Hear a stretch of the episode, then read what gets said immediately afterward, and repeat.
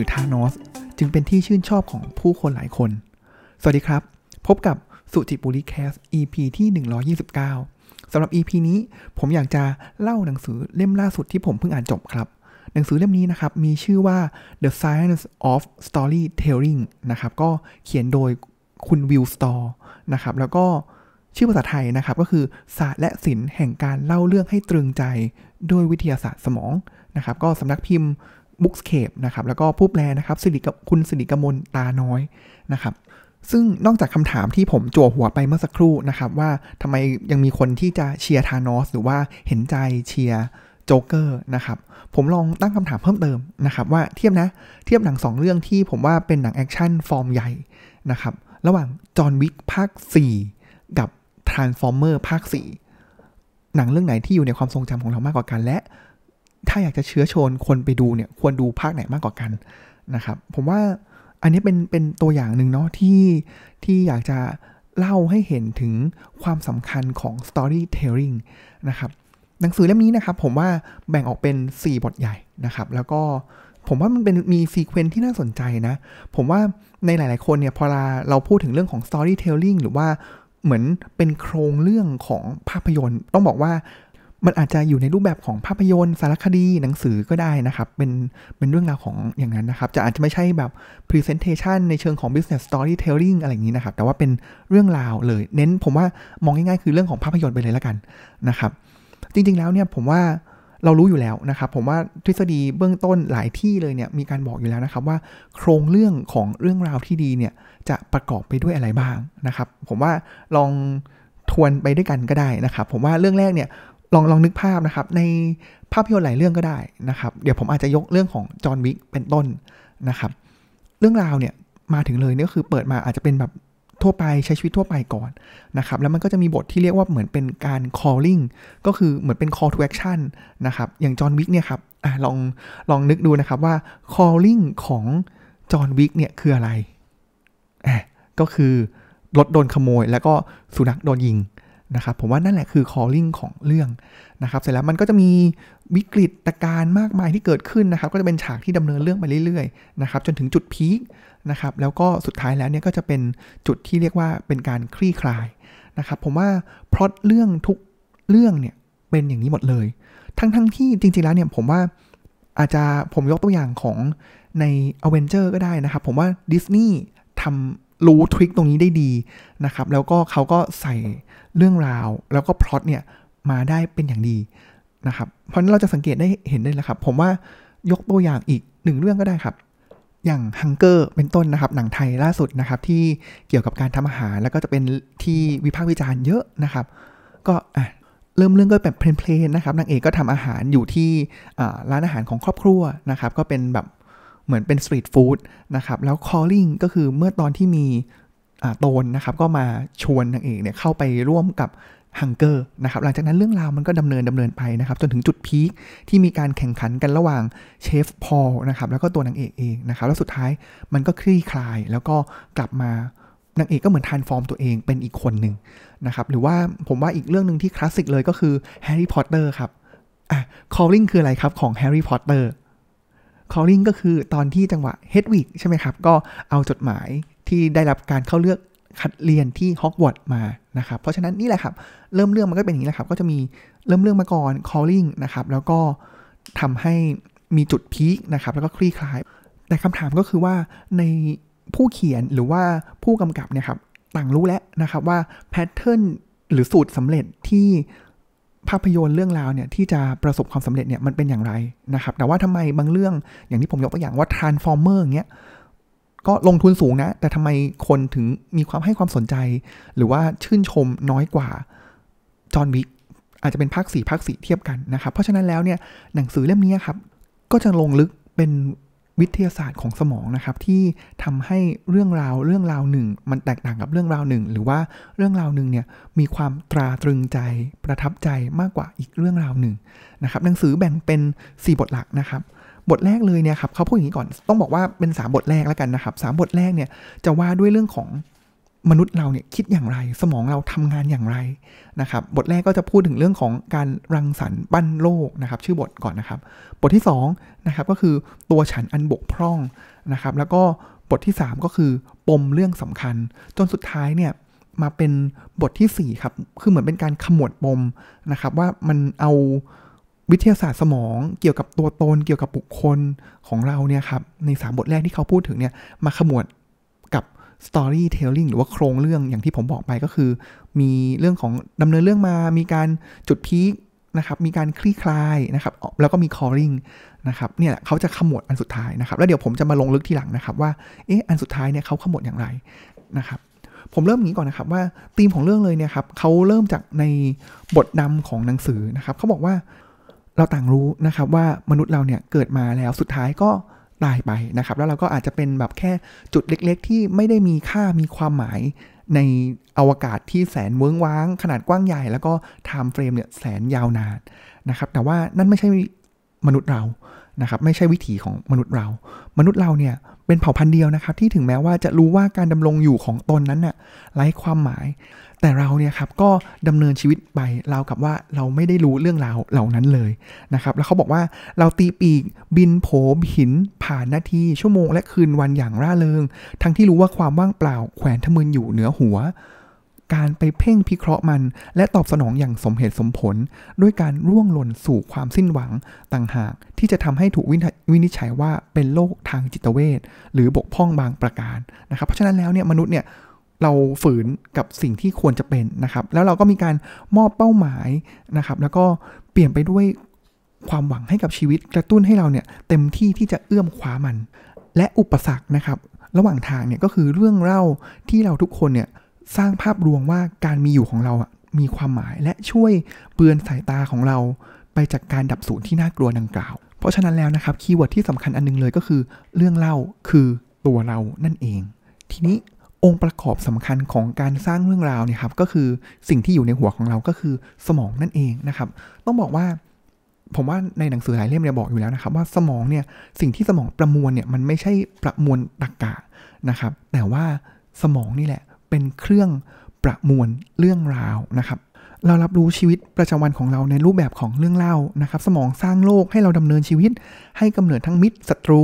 เปลี่ยนความจริงอันแสนชุลมุนและทารุณให้กลายเป็นเรื่องเล่าที่เรียบง่าย เปลี่ยนด้วยความหวังและวางดาวเด่นของเรื่องไว้ตรงกลาง ซึ่งนั่นก็จะเป็นใครไม่ได้เลยนะครับ ก็คือตัวของเรานั่นเอง เพราะฉะนั้นแล้วนะครับในบทนำของหนังสือเล่มนี้คีย์พอยต์ของเขาก็คือว่าทุกอย่างเนี่ยมันคือเรื่องราวนะครับ แล้วก็ ความสำคัญหรือว่าใจความว่าเรื่องราวไหนน่าสนใจเนี่ย มันไม่ใช่แค่โครงเรื่อง แต่ว่ามันคือเรื่องราวของตัวละคร เพราะฉะนั้นเขาเลยให้ความสำคัญในสามบทแรกคือเรื่องของความเป็นไปของตัวละคร และสิ่งเหล่านั้นเนี่ยถูกกำกับโดยสมองของเรา ในบทแรกของหนังสือนะครับ point สำคัญเลยของบทแรกเนี่ยครับเขาว่าด้วยเรื่องของการเปลี่ยนแปลงนะครับเขาบอกว่าการเปลี่ยนแปลงเนี่ยนั้นน่าทึ่งสำหรับสมองเสมอนะครับเพราะนั้นอันนี้แหละเป็นจุด triggerของ ทำให้เรื่องราวเนี่ยน่าสนใจนะครับ การรับรู้เกือบทุกแบบเกิดขึ้นจากการสังเกตเห็นถึงความเปลี่ยนแปลงนะครับเพราะฉะนั้นแล้วเนี่ยเราจะได้เห็นได้เลยนะครับว่าการเปิดเรื่องราวในหลาย ๆ เรื่องเนี่ยจะพูดถึงเรื่องของการเปลี่ยนแปลงนะครับยกตัวอย่างนะครับเขาบอกว่ามีผู้กำกับคนหนึ่งนะครับอัลเฟรดฮิชคอกนะครับผู้ชำนาญการกระตุ้นสมองด้วยวิธีการข่มขวัญว่าการเปลี่ยนแปลงที่คาดคิด ไม่คาดคิดนะครับกำลังคืบคลานเข้ามาใกล้ ถึงขั้นกล่าวว่าความพลั่นพลึงไม่ได้เกิดขึ้นตอนมีเสียงดังปั้งแต่เกิดขึ้นตอนที่คนคาดว่าจะได้ยินเสียงนั้นต่างหากทีนี้ลึกลงไปของเรื่องของความเปลี่ยนแปลงนะครับ มันคือเรื่องของมนุษย์เราเนี่ยจริงๆแล้วสมองของเรานะครับ หลักใหญ่ใจความของสมองเนี่ยคือเราสมองเราเนี่ยต้องการที่จะควบคุม และพอเรามันมีสิ่งอะไรที่ไม่รู้ มันก็จะก่อให้เกิดความสงสัยใครรู้ เพราะว่าถ้าเกิดเรารู้แล้วเนี่ย เราก็สามารถที่จะควบคุมสิ่งต่างๆ เหล่านั้นได้นะครับ เพราะฉะนั้นแล้วนี่แหละทำให้มนุษย์ของเราเนี่ยอยากรู้อยากเห็นไม่จบไม่สิ้นนะครับ เพราะฉะนั้นนอกจากเรื่องของการเปลี่ยนแปลงแล้วเนี่ยมันคือต้องขอให้เกิดความสงสัยใครรู้ แล้วจุดนี้เองนะครับที่นักเล่าเรื่องเนี่ยก็เล่นกับการทำงานของสมองของเรานะครับเขาบอกว่าความรู้กับความสงสัยใครรู้เนี่ยมันแปลผกผันกันนะครับ ยิ่งถ้าเกิดเรารู้มากขึ้นเนี่ยแปลว่าเราก็ คือเรามันจะเกี่ยวข้องกับ reward system ของเรายิ่งเรารู้คลี่คลายปัญหาได้เนี่ยครับเราก็จะสุขดีมากยิ่งขึ้นเท่านั้น แต่ในขณะเดียวกันนักเล่าเรื่องเนี่ยเขาก็พยายามจะแง้มข้อมูลเทียนิดเทียนิดเทียนิดหยอดไปทีเทียนิดที่กระตุ้นความอยากรู้ของเรานะครับยกตัวอย่างนะครับ ผมว่าหนังสือแนวสืบสวนสอบสวนนะครับ ก็จะมีลักษณะอย่างนี้แหละตลอดเวลานะครับ ที่เล่นกับความสงสัยใคร่รู้ของเรานะครับ แล้วก็มีการถอดแนวคิดนะครับของ อากาธาคริสตี้นะครับก็เป็นนักเขียนสืบนิยายสืบสวนสอบสวนชื่อดังนะครับเขาบอกว่าสิ่งที่เขาต้องเจอนะครับในเล่มหนึ่งนะครับก็คือว่าเขาผู้คนอ่านเนี่ยครับก็คือต้องเผชิญกับปริศนา 2 ก็คือพบเจอกับเหตุการณ์ต่อเนื่องอันก่อให้เกิดการคาดเดาผลลัพธ์ที่ยังไม่เปิดเผย 3. ประหลาดใจเพราะถูกหลอกล่อด้วยหลักฐานปลอมๆ ให้หลงว่า ให้หลงคาดการผิด และสุดท้ายคือถูกยั่วให้ทรมานด้วยข้อเท็จจริงว่าใครสักคนรู้ว่าคนร้ายเป็นใคร และก่อเหตุอย่างไรนะครับนี่แหละมันเลยทำให้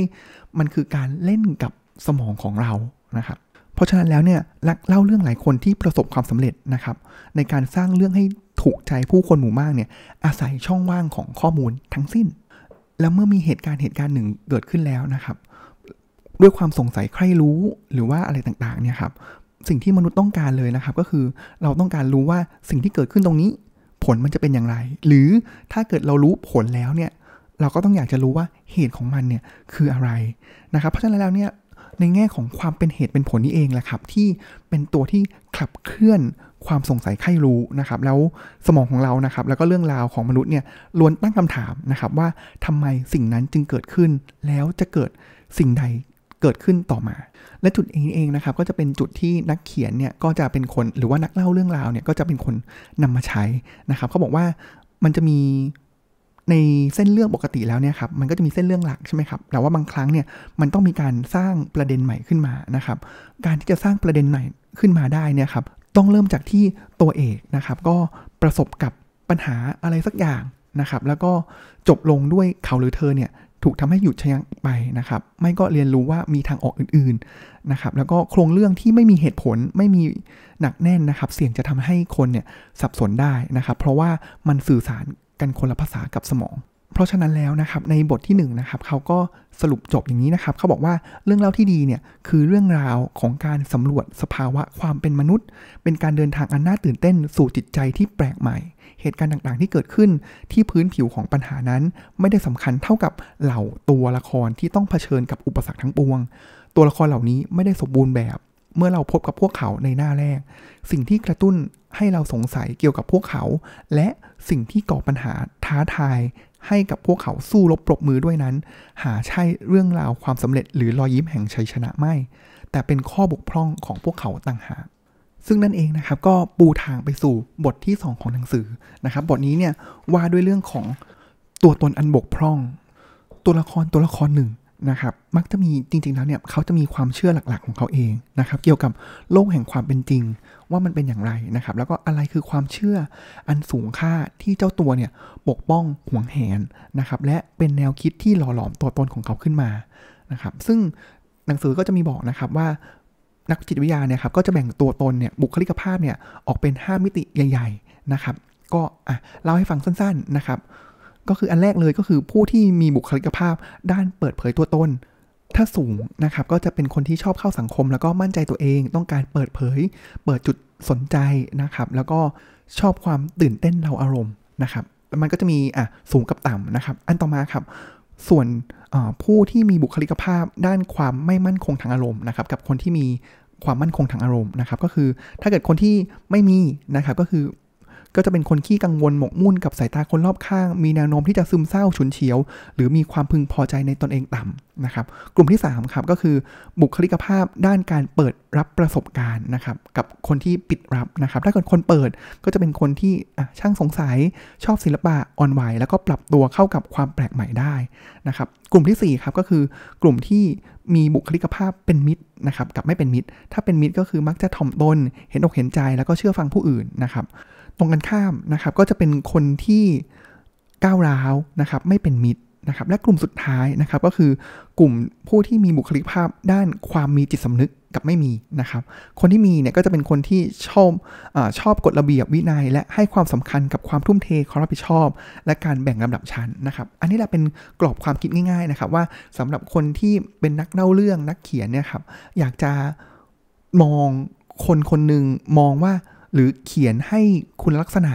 นะครับคุณค่าของตัวละครตัวละครนั้นเนี่ยเป็นอย่างไรเนี่ยก็สามารถที่จะหยิบบุคลิกภาพใน 5 ด้านนะครับซึ่งก็จะมีด้านบวกด้านลบเนี่ยสุดท้ายแล้วเนี่ยก็จะเป็น 10 ด้านนะครับ มันก็จะสามารถที่จะระบุได้แล้วว่าคนคนนี้ตัวละครเนี่ยเป็นอย่างไร ความเชื่อของเขาเนี่ยเป็นอย่างไรนะครับ แต่ว่าต้องบอกว่า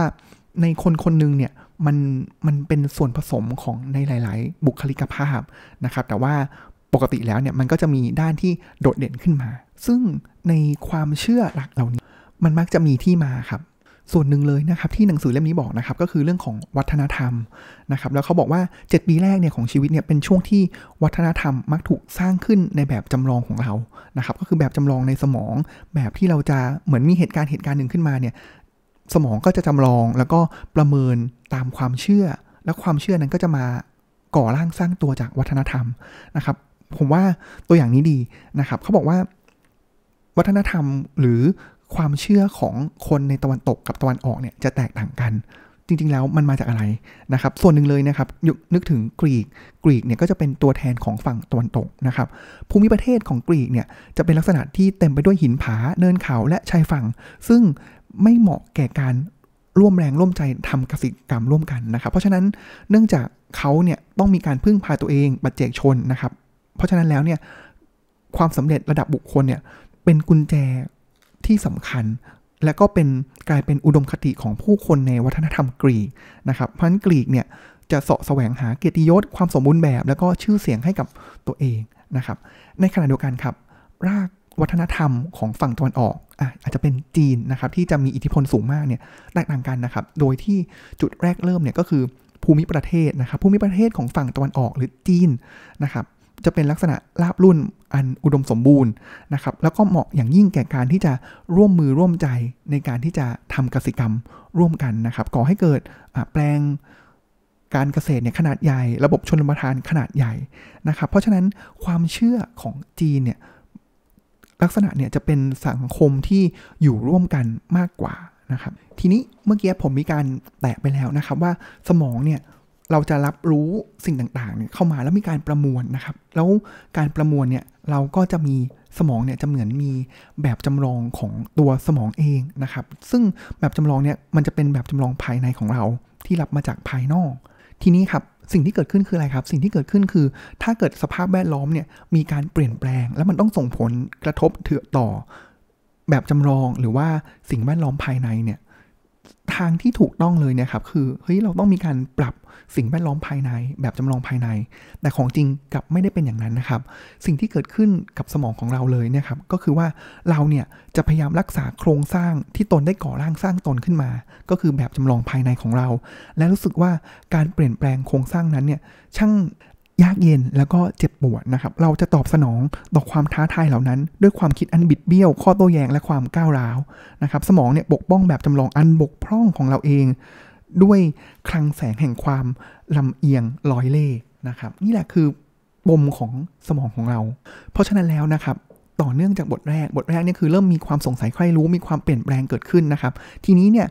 ต่อมาของความสนุกของ เรื่องราวต่างๆเนี่ยเกิดขึ้นนะครับ เมื่อความเชื่อของเราเนี่ยถูกท้าทายนะครับ แล้วสิ่งที่เกิดขึ้นคืออะไรครับอะสมองเราก็จะปกป้องใช่ไหมครับเพราะฉะนั้นสมองเราเนี่ยก็คือต่อสู้ปกป้องความเชื่อที่ประกอบสร้างมาเป็นตัวตนเป็นค่านิยม แล้วก็เป็นทฤษฎีการควบคุมของเราเองนะครับการโจมตีแนวคิดเหล่านี้แหละ คือการโจมตีโครงสร้างของความเป็นจริงที่เราประสบ ความเชื่อและการโจมตีเหล่านี้เองที่ขับที่ขับเคลื่อนเรื่องเล่าชั้นยอดมาแล้วนักต่อนัก ซึ่งความขัดแย้งนี้เองแหละครับที่เราเห็นได้ทั้งในชีวิตจริง แล้วก็เรื่องเล่านะครับ อันนี้ผมว่าลองเปรียบเทียบได้เลยว่า เอ้ยเรา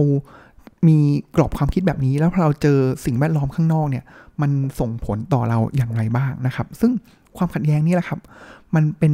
สิ่งที่ทำให้ตัวเอกนะครับ เรียนรู้และเปลี่ยนแปลงตัวเอง และนั่นเองครับ มันจะทำให้นำมาสู่ keyword อีกอันนึงของเรื่องราวที่ดีนะครับ ในเรื่องราวที่ดีเนี่ย มันจะมีจุด จุดหนึ่งนะครับที่เรียกว่าจุดลุกไหม้นะครับจุดลุกไหม้คืออะไรครับ จุดลุกไหม้เนี่ยมันเป็นเหตุการณ์นะครับแรกเลยในบรรดาเหตุการณ์ต่อเนื่องนะครับ ซึ่งบีบคั้นให้ตัวเอกเนี่ยตั้งคำถามต่อความเชื่อที่ก้นบึ้งของจิตใจตนเอง ผมยกตัวอย่างนะครับ เรื่องหนึ่งที่ผมนึกขึ้นได้เลยนะครับ ก็คือ Star Wars นะครับตอนที่อนาคินนะครับเริ่มที่จะเกิดความคิดที่อยากจะกลายเป็นฝั่งของซิดลอร์ดนะครับ นั่นแหละเหมือนกันเลยนะครับ คือเฮ้ยเรื่องเนี่ยมาบูมาตลอดนะว่าอนาคินเนี่ยตั้งแต่หนึ่งสองนะครับเขาก็เฮ้ยเป็นเจไดเป็นความหวังนะครับแต่พอเรามาเจอเหตุการณ์ที่สะท้อนหรือทำให้เขาฉุกคิดเนี่ยครับมันเกิดความบีบคั้นในตัวของเขาเองนะครับแล้วทำให้เกิดการเปลี่ยนแปลงในตัวของเขานะครับอาจจะเป็นด้านดีเป็นด้านมืดนะครับในในหลายเรื่องเนี่ยก็จะเป็นด้านมืดเป็นด้านดี เกิดการเติบโตของตัวละครก็มาจากจุดลุกไหม้จุดนี้แหละ ที่ แบบจำลองในสมองของเราเนี่ยหรือความเชื่อของเราเนี่ยมันมีเหตุการณ์ที่เข้ามาทำให้เราเนี่ยต้องตั้งคำถามกับสิ่งสิ่งนั้นเนี่ยอย่างจริงจัง เพราะฉะนั้นนะครับในบทที่ 2 ของหนังสือเล่มนี้นะครับเราจะได้เห็นแหละนะครับว่ามันเป็นการที่เราเนี่ยดิ้นรนต่อสู้ของตัวละครนะครับเป็นการต่อสู้กันระหว่างตัวเขาเองกับโลกภายนอกนะครับแล้วเขาเนี่ยอาศัยอยู่ในแบบจำลองในหัวของเขาเองนะครับซึ่งพวกเขาเนี่ยสามารถรับรู้โลกตามความเป็นจริง แต่เนื่องจากว่าแบบจำลองของเขาบกพร่องนะครับ ความสามารถในการควบคุมโรคภายนอกของเขาเนี่ยจึงถูกกระทบกระเทือนนะครับ และเมื่อความโกลาหลบังเกิดขึ้น แบบจำลองของพวกเขาเนี่ยก็เริ่มที่จะล่มสลายนะครับ พวกเขาสูญเสียการควบคุมไปเทียน้อยเทียน้อย และเคลื่อนไปสู่ปมความขัดแย้งอื่น ๆ กับผู้คน และเหตุการณ์รอบตัวเขา เพราะว่านะครับเหตุการณ์ทั้งหมดเนี้ยมันจะซับซ้อนมากยิ่งขึ้นนะครับเพราะว่าตัวละครเนี่ยมิได้สู้รบแค่กับโลกภายนอกเท่านั้น แต่ยังพุ่งรบกับตัวเองด้วยนะครับตัวเอกพัวพันกับการต่อสู้ที่เกิดขึ้น ในเขาวงกฏพิศวงแห่งจิตใต้สำนึกของตัวเอง เสี่ยงเป็นเสี่ยงตายเพื่อตอบคำถามสำคัญที่ขับเคลื่อนปมปัญหาทั้งปวงว่า ฉันเป็นใครนะครับอะอันนี้แหละมันเลยทำให้เรื่องราวเรื่องหนึ่งเนี่ยมันมันตราตรึงใจมากกว่าเรื่องราวเรื่องอื่นนะครับ มาถึงตรงนี้นะครับ ผมว่าเพื่อนๆ น่าจะพอเห็นภาพแล้วแหละว่า อะไรกันนะที่มันเป็นเหมือนเป็นวิทยาศาสตร์ การทำงานเบื้องหลังที่ทำให้เรื่องราวเรื่องหนึ่งเนี่ยมันตราตรึงใจมากกว่าเรื่องราวเรื่องอื่นนะครับผมได้กล่าวถึงบทที่ 1 บทที่ 2 ไปแล้วนะครับ เดี๋ยวคราวหน้าครับมาต่อกันครับว่า แล้วในบทที่ 3 บทที่4เนี่ยจะเป็นอย่างไรนะครับ เมื่อกี้ผมบอกไปแล้วบทที่ 4 ก็คือโครงเรื่องนะครับว่ามันเป็นอย่างไรหลังจากที่เรามีการขมวด สิ่งที่เกิดขึ้นภายในสมองของเราในบทที่ 1 2 3 เสร็จแล้วนะครับสำหรับวันนี้ก็ขอบคุณที่ติดตามรับฟังสุจิปุลิ Cast นะครับ แล้วก็ติดตามรับฟังสุจิปุลิ Cast ใหม่ได้ในตอนหน้านะครับสำหรับวันนี้ขอกล่าวคำว่า สวัสดีครับ